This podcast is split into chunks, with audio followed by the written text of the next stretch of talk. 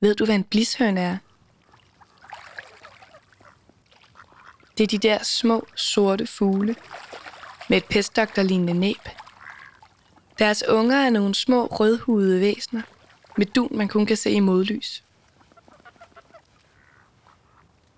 Jeg har altid haft en vis ømhed over for de fugleunger. Det stammer nok fra dengang jeg var barn, hvor mine forældre, når vi var ude at gå tur, ville sætte sig på knæ ved sivene ved åen og pege og fortælle om, hvordan min søster og jeg lignede de blishøneunger, dengang vi blev født. Når jeg så kigger hjemme i fotoalbummet, så kan jeg da godt se en vis lighed med de her helt røde hule.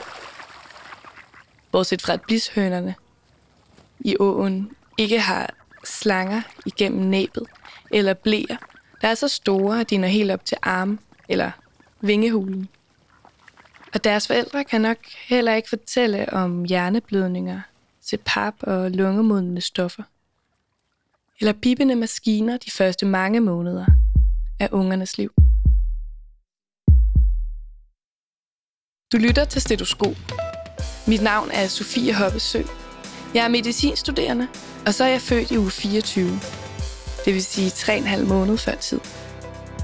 Mine forældre var indlagt med min søster og jeg på Rigshospitalets neonatalafdeling. Vi overlevede de første måneder og lever i dag et liv uden senfølger. Desværre er det ikke altid den historie, de præmature, de umodne børn, der indlægges på landets neonatalafdelinger, går ud med derfra. I denne episode af Stetoskopet vil jeg med hjælp fra min medproducer Nana Kirk Lauritsen tale med en behandler og en forælder om, hvilke udfordringer og overvejelser man står med, når man står med et alt for tidligt født barn i hænderne. Interviewsene er optaget uafhængigt af hinanden, så overlæge på Rigshospitalets neonatalafdeling, Lise Avnsholt, kommenterer derfor ikke på Katrines historie. Det er det, vi har valgt at kalde forældren, fordi hun gerne vil være anonym. Hendes blishøneunge kalder vi for August. Og deres historie begynder sådan her. Jeg blev gravid i januar 17. Jeg var lige gået i gang med at skrive øh, bachelor, da jeg fandt ud af det. Så, øh, så der var gang i den. Og øh, i starten, så virkede det bare som om, at det var helt normalt med morgenkvalme. Jeg havde det pænt dårligt. Jeg øh, levede proteinis, fordi det var, det var ligesom, jeg kunne tåle lugten af kød, og det, det var svært at holde noget nede. Jeg får altså til, øh, til nakkeforscanning, alt er fint, og tallene er gode, og der er ikke noget der. Da vi så øh, kommer til uge 15, øh, der har jeg jo så politikens graviditetsbog, som jeg sidder og læser i. Og øh, kan jo så se, at i uge 15 burde man egentlig begynde at vise lidt mave, og at der er intet. Altså, jeg har en mave, men det er ikke synligt, at jeg er gravid på det tidspunkt. Efter en uge, så begynder jeg at få smerter, og har det ikke særlig godt. Og så er det, som vi når hen til uge 20 og misdannelsescanningen. Og, øh, og det er så der, hvor, hvor verden ligesom ramler sammen. At være præmatur, det betyder, at man er født før 36. gestationsuge. Bliver man født før uge 28, så har tale om, at man er et ekstremt for tidligt født barn, der i langt de fleste tilfælde har brug for intensiv pleje. Hvad årsagerne kan være, det har vi spurgt overlæge Lise Avnsholdt om. Altså vi ved, at infektioner hos møderne, det er med til at give anledning til for tidlig fødsel. Og så er det flerfolksgraviditeterne, altså der, hvor der er mere end et barn. Men så er det også sådan noget som rygning jo. Det kan også være alder. De, der har fået lavet IVF-behandlinger, har tidligere i hvert fald haft tendens til at føde for tidligt. Ofte jo specielt fordi de havde mere end et barn. Tendensen er heldigvis faldende.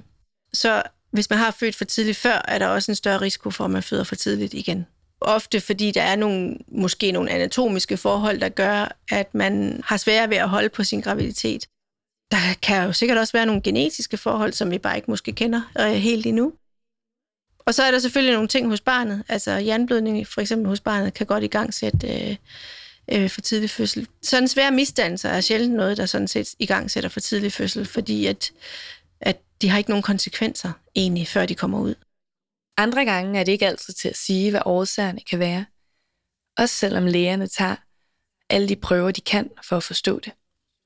Den dag, vi skal til misdannelsesscanning, jeg kan huske, altså vi cykler derhen, fordi der er ikke så langt hen til hospitalet, og vi kommer ind, og vi ved, at hjerteslaget er rigtig godt, øh, og min kæreste er travlt med at tage videoer og, af, af scanningen, og vi får printet billeder ud. Og så og, og vi griner af, at jeg har sådan nogle øh, Superman-underbukser på. Øh, det synes teknikeren derinde var meget sjov. Øh, så, så vi er jo vi er jo bare fjollede og glade, og øh, som forældre jo er. Og så er det så, at, at øh, teknikeren, hun bemærker så, at, at han er lille, vores søn. Øh, hvorefter vi så skal, øh, ja, skal have kigget på det igen. Altså, der kommer en mere ind og scanner, vi får så at vide, at han er, jeg tror på det tidspunkt, fik vi vide, at han var 20 procent for lille i forhold til, hvad han burde være. Normalt, så når man har været til, på ultralydsklinikken, så går man jo bare ud gennem, ud gennem venteværelset igen, og det, det kunne vi ikke have stået grad inde i sådan et, et øh, rum. øhm, hvor vi så fik lov til at komme ud gennem bagdøren i stedet for. Og min ja, svigerfar kommer og hentede os. Jeg kan ikke huske, hvor lang tid der går, før vi får øh, svar på fostervandsprommen. Jeg tror faktisk, vi fik at vide, at de ville haste den. Fordi vi på det tidspunkt var i u 22, 23 eller sådan noget. Øh, så jeg mener ikke, der går mere end fire dage, så har vi svar. Og at der ikke... Altså det, og det er jo igen der, hvor altså, at vi skulle have et hurtigt svar, fordi det handlede omkring abortgrænsen. Abortgrænsen i Danmark er uden samråd u 12. Men man kan godt i nogle særlige tilfælde indstilles til abort helt frem til 22. gestationsuge. Det kan være, hvis morens fysiske eller psykiske helbred er i fare, eller barnet er i risiko for at få en alvorlig fysisk eller psykisk lidelse. Voldtægt, incest eller anden strafbar handling kan også være begrundelsen. Eller hvis det vurderes, at moren ikke er i stand til at drage omsorg for barnet. Min mor hun synes, at det var noget af det sværeste, at stå ved siden af kuvøserne og bare ville pøse liv ind i os fugleunger. Velvidende, at andre i særlige og, det her skal det understreges, fuldt forståelige tilfælde, for fjernet et liv op til få uger før hendes kuvøse børn kom til verden. Begge dele, abort såvel som behandling, tænker jeg, er et spørgsmål om lidelse og en beslutning om at stanse eller fortsætte den. Og i behandlingsøjemed håbe på, at lidelsen på et tidspunkt ophører. Rent medicinsk, der er der nogle grænser for, hvor tidligt man kan behandle et barn, født i de allertidligste uger. Aktiv behandling er stadigvæk sådan, at vi i Danmark siger ved 24, 24. gestationsuge, men de sidste års tid har vi også behandlet børn, der har været i uge 22, så tæt på uge 23, som, som man næsten kan være, sådan 22-5, 22.6.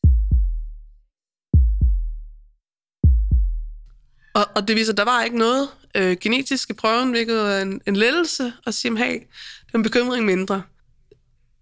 Hele vejen igennem processen har vi jo fået præsenteret mange forskellige teorier om, hvorfor August han var væksthæmmet. Konklusionen er, at ægget satte sig uhensigtsmæssigt øh, i livmoren. Det er det nærmeste, vi kan komme på en forklaring. Der, der er så meget skyld, når man går igennem det her forløb, og, og, og man skal på en måde have folk omkring sig, der forstår alt det, man ikke siger. Altså alle de der tanker, der går igennem en kvindes hoved i en situation, hun vil sige en brøkdel af, hvad hun tænker. Er det min alder? Jeg var, øh, altså, okay, jeg var 34, da jeg blev gravid, ikke også? Men alligevel, i medierne hører man jo om øh, ældre mødre, og hvor slemt det er, ikke også? Øh, men jeg er ude af en familie, hvor kvinderne altid har fået børn sent, øh, uden at det har haft komplikationer.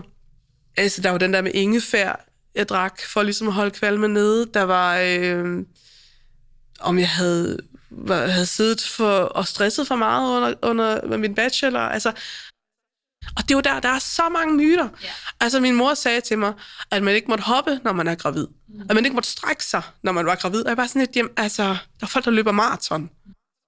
Så alle de her ubekendte ting, er man også bare nødt til på en eller anden måde at acceptere, når man er det forløb. med sig. jeg får aldrig svar på, hvorfor det her skete for os. Som vi kan høre, er bekymringerne helt naturligt mange og ofte også irrationelle.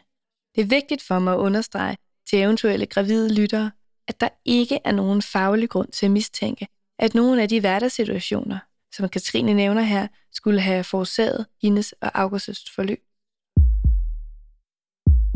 Så vidt jeg husker, så går vi til scanning en gang om ugen, og så når vi uge 25 og kommer ind til den her nye ældre læge. Okay, nu er August så 50 procent minus. Og han siger så til os, at øh, nu er han ikke levedygtig. Vi får så at vide, at vi kan få en second opinion, og det siger vi ja til, og kommer afsted til Rigshospitalet. Det der problemet, det er, blodtilførselen til organerne er faldet. Og så ved vi jo godt, hvad, hvad mulighederne er. Hvis vi har mulighed for det, så vil vi meget gerne have en samtale med familien øh, inden den her eventuelle meget for tidlige fødsel. Hvis nu for eksempel man har nogle øh, symptomer i sin graviditet, eksempelvis tidlig vandafgang, eller man pludselig har øh, tegn på, øh, at man er i V, altså man har V, altså man er i fødsel, øh, så vil vi egentlig meget gerne have, at de bliver øh, møderne kommer her ind, så vi har mulighed for at snakke med dem, både så vi kan finde ud af, et, hvad er deres ønsker i forhold til aktiv behandling, øh, men også øh, jo selvfølgelig lidt for at sikre, at vi kan gøre det mest optimale i forhold til skuldfødslen nu øh, blive meget tidligt. Og der er jo nogle ting, øh, for eksempel det her med at blive øh, celestondækket, altså få en steroidbehandling, sådan så man øh, øger modningen af lungerne øh, intrauterint. Øh, man kan også give noget øh, medicin til mor, som giver mindre øh, risiko for de her tidlige hjerneblødninger. Så der er jo nogle behandlingsmuligheder, som vi gerne vil kunne tilbyde til de her, der er i meget troende for tidlig fødsel, inden at de så føder for tidligt. Hvis han skal have en chance for at overleve, så skal han ud nu. Og det er jo så der, hvor vi så spørger, hvad vil der ske, hvis han bliver i maven? Hvor lang tid vil han så have? Og, og vi får vidt tre uger, og så vil det være slut. Så længe han er i min krop, så bestemmer vi, lige snart han er ude, så træder der nogle regler i kraft om, at selvfølgelig at holde ham i live og så videre. Altså, der er selvfølgelig nogle undtagelser for det, men, men så det er klart, når han kommer ud, så har lægerne jo også et ansvar for at gøre, hvad de kan for ham. Og de, øh, de fortæller os med stor respekt for situationen, her er fakta. Her er hans situation. Det her er betydning. Her er hans overlevelseschance og svaret på vores spørgsmål helt stille og roligt. Altså også, fordi vi fik jo også at vide, jamen altså, hvis han overlever 50-50 chance for at overleve, når han kommer ud, og at han højst sandsynligt, altså noget med 75 procent risici for at være multihandicappet, hvis han overhovedet overlevede det første år. Det, som de fleste forældre godt kan lide at vide, så når man har den der første samtale, eller lige at vide, men i hvert fald kan bruge til noget, det er den der øh, chancen for at overleve.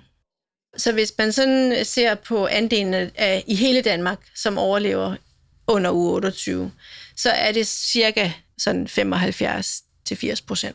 Og så, og så stiger det ret hurtigt derefter, sådan så at allerede fra uge 28 og op til uge, det er så i, under uge 32, altså 28 til 31, der er det 97-98 procent, der overlever. Men hvis du så går ind specifikt og kigger i uge 22 for eksempel, så er det selvfølgelig ikke 78 procent.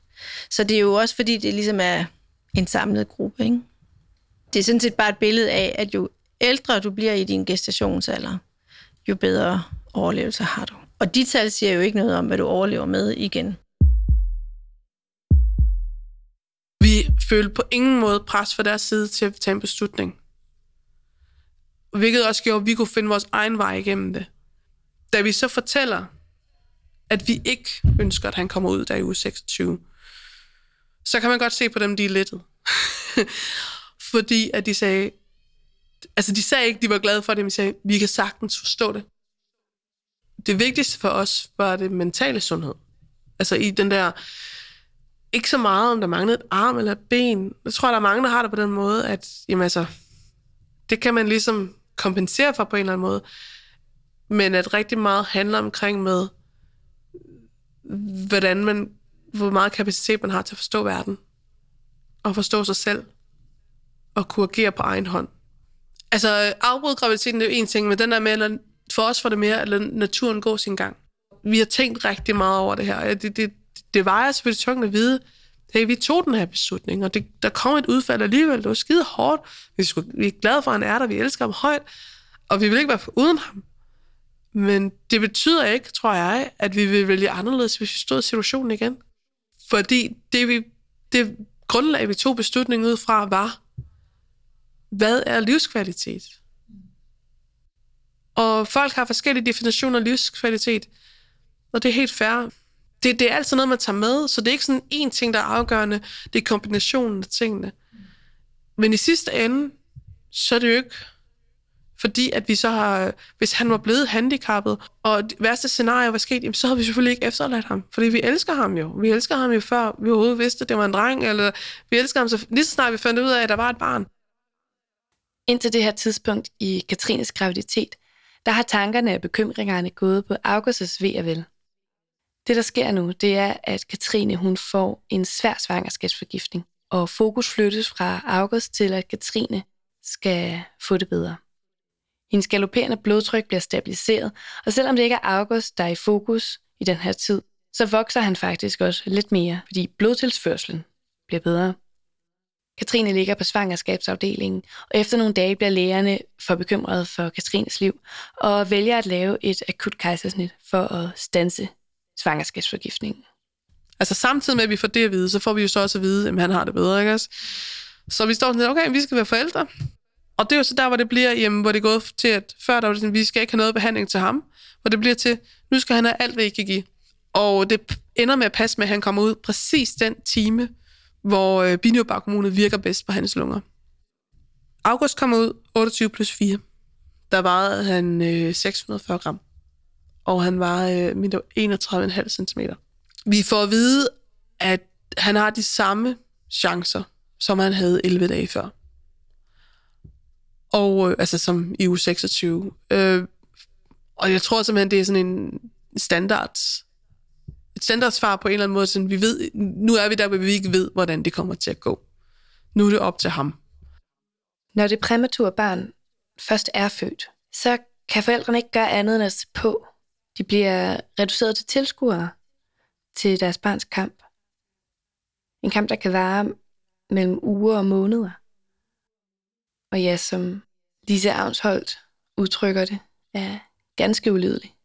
Jeg vil sige det på den måde, at hvis vi skulle tage højde for den psykologiske øh, grundstatus for forældrene i forhold til, om vi skulle give behandling eller ikke behandling, så skulle man jo aldrig nogensinde give behandling til præmatur, fordi det er ulideligt at være indlagt i så mange måneder.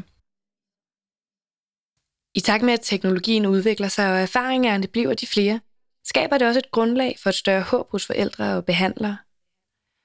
Så stort, at vi er nået til en tid, hvor vi må tage andre aspekter i betragtning i vurderingen af den livsforlængende behandling. Det er klart, at jo, jo flere gange, at man skal tage sig af et barn, der er født ekstremt for tidligt, jo bedre er, jo nemmere gør det jo for en næste gang, man står i samme situation, og pakke nogle redskaber op, der gør, at for det næste individ bliver det måske en lille bitte smule bedre, end det var for det første individ, og sådan fremdeles, så bliver det tiltagende bedre. Ikke? Og det er jo derfor, at der over tid har været en udvikling i neonatologien, der gjorde, at man har kunne gå længere og længere ned i gestationsalder. Det udfordrer jo også ens tanker netop omkring etik, og hvad synes jeg er det rigtige? Og er det mig, der skal synes, det er det rigtige, eller er det den familie, der skal have barnet med hjem, der skal synes, det er det rigtige, eller er det samfundet, der skal synes, det er det rigtige? Og nogle gange, så bliver det jo en borger, som samfundet får noget ud af. Det er jo sådan en kroner og øre ting, ikke? Men nogle gange gør det jo også, bliver det jo et barn, som samfundet så skal betale for, fordi det aldrig bliver et barn, der selv kommer til at bidrage økonomisk til en indtægt i samfundet. Ikke? Så det betyder jo også noget. For nogen øh, betyder det mere end andre. Ikke? Så der, der er rigtig mange aspekter i det der etiske øh, dilemma. Det handler jo ikke kun om forældrenes ønske om behandling eller ikke behandling, og det tekniske, øh, realistiske eller ikke realistiske. Det handler ligesom også om det, der ligger uden for sygehuset. Der er også nogle søskende måske, som, som jo i hvert fald, hvis man skal være indlagt i meget lang tid, skal undvære den ene forældre, øh, og måske mentalt begge forældre. Ikke? Hvis vi taler om noget, der er meget for tidligt, og forældrene ikke har noget behandlingsønske, så sætter vi ikke os sådan rigtig meget imod. Selvom at der er forløb, som er uden de store men. Jeg vil, lige, jeg vil sige, det, det er sjældent, de ikke har et eller andet. Men, men, men der er jo noget, der vægter højere end andre ting. Altså for eksempel svære jernblødninger, eller øh, det, vi kalder nekrotisk enterokolit, eller NEC, øh, og svære lungeskader, BPD, det er jo noget, som fører en eller anden konsekvens med sig, alt afhængig af, hvor udtalt det har, altså, det har været. Ikke? Og det kan man jo ikke på forhånd sige, om, om det respektive barn kommer til at opleve.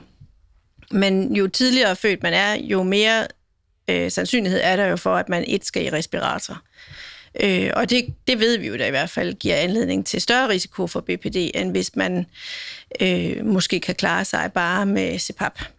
Øh, og, og samtidig med er det også sådan, at øh, jo bedre forberedt barnet er, altså jo mere moren har fået celestondække, øh, måske endda noget at få øh, magnesiumsulfat, jo, jo større sandsynlighed er der for, at nogle af de mere alvorlige komplikationer, som de tidlige hjerneblødninger, at de måske ikke optræder. Så, så det er jo også noget at sige i forhold til, om moren tager imod den behandling.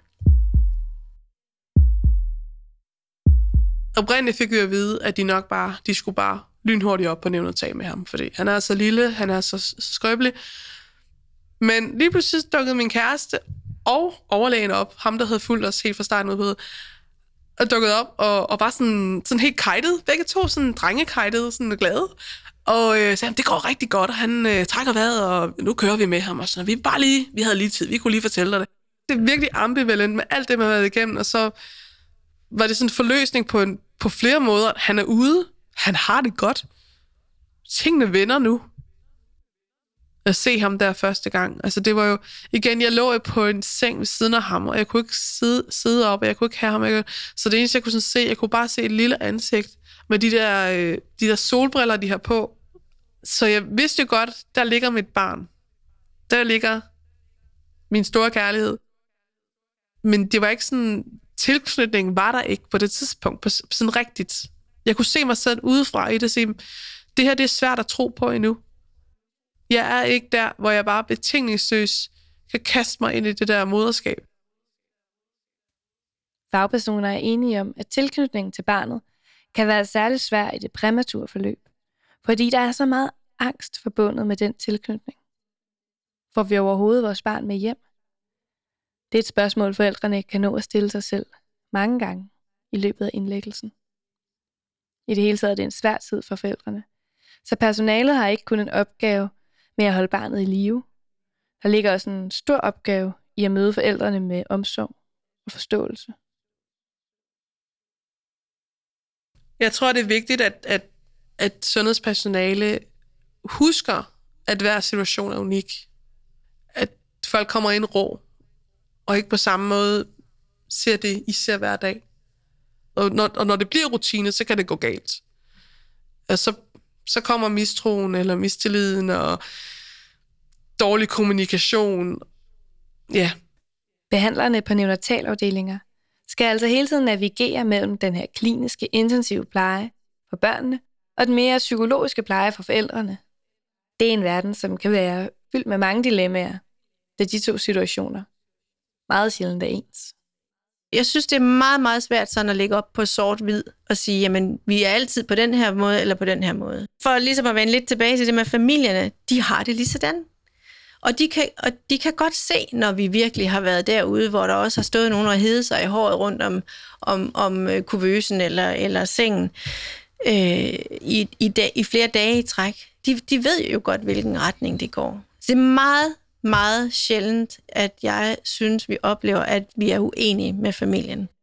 Så som oftest, så hvis vi kommer og siger, nu har vi ikke rigtig flere behandlingstiltag, så ved de det godt. Og så kommer de også selv relativt hurtigt og siger, at de vil gerne have barnet for fred.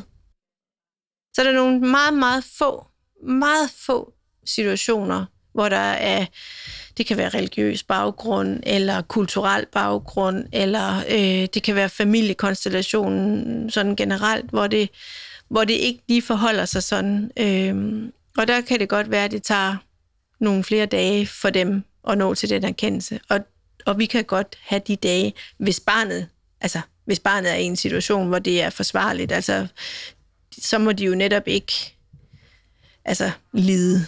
Så skal de i hvert fald have øh, mulighed for at få smertelindring. Og indimellem, så sker det jo i den tænkeperiode, at barnet ligesom fysiologisk set dør af sig selv. Jeg er nok meget proaktiv behandling. For mig er det sådan, at nu øh, har man øh, en situation, som hvis det er noget, man kan behandle sig ud af på en relativ, øh, øh, hvad skal man sige, etisk måde, så synes jeg, man skal gøre det. Hvis vi for eksempel er ude i noget, hvor man har maksimal intensiv behandling, altså man både kører med respirator, man kører med blodtryksmedicin, øh, øh, man kører med øh, for eksempel antibiotika, man kører med ekstra væske, man har måske brug for at lave operationer, og samtidig med har der også hjerneblødninger. Så, så kan jeg godt selv tænke, okay, det her outcome bliver ikke nødvendigvis rigtig godt.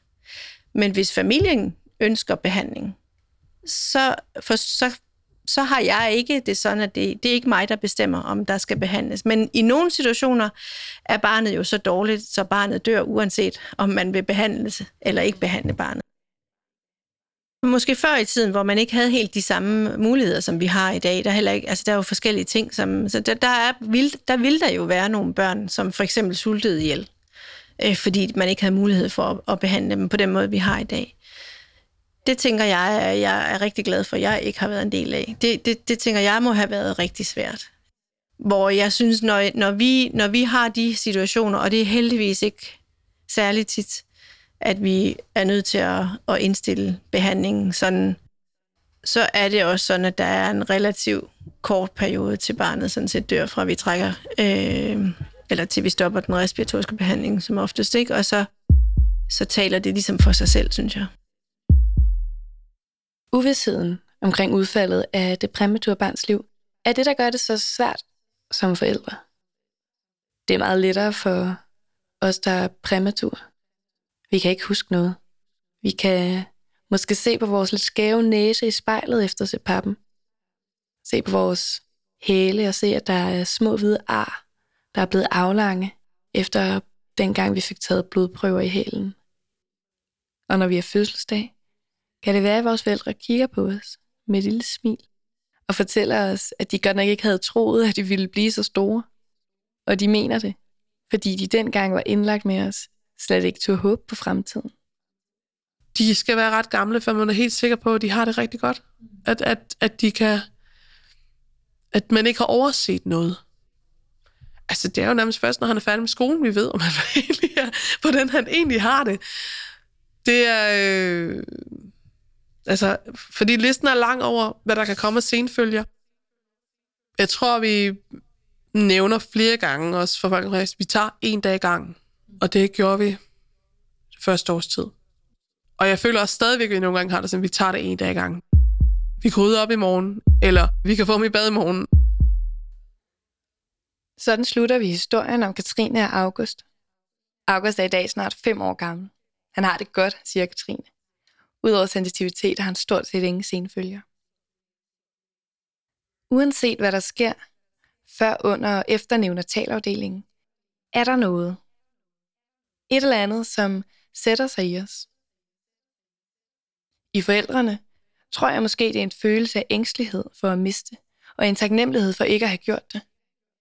I behandlerne en fascination af, hvad den mindste menneskekrop kan stå igennem.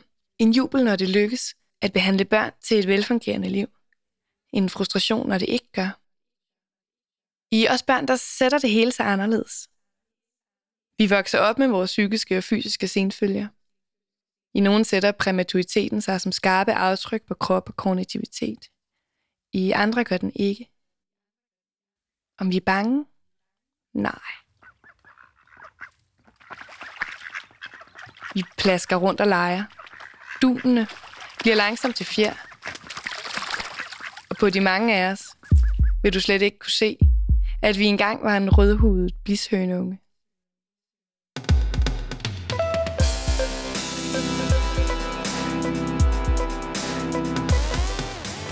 Du har lyttet til Stetoskopet, en frivilligt drevet podcast om sundhedsvidenskab.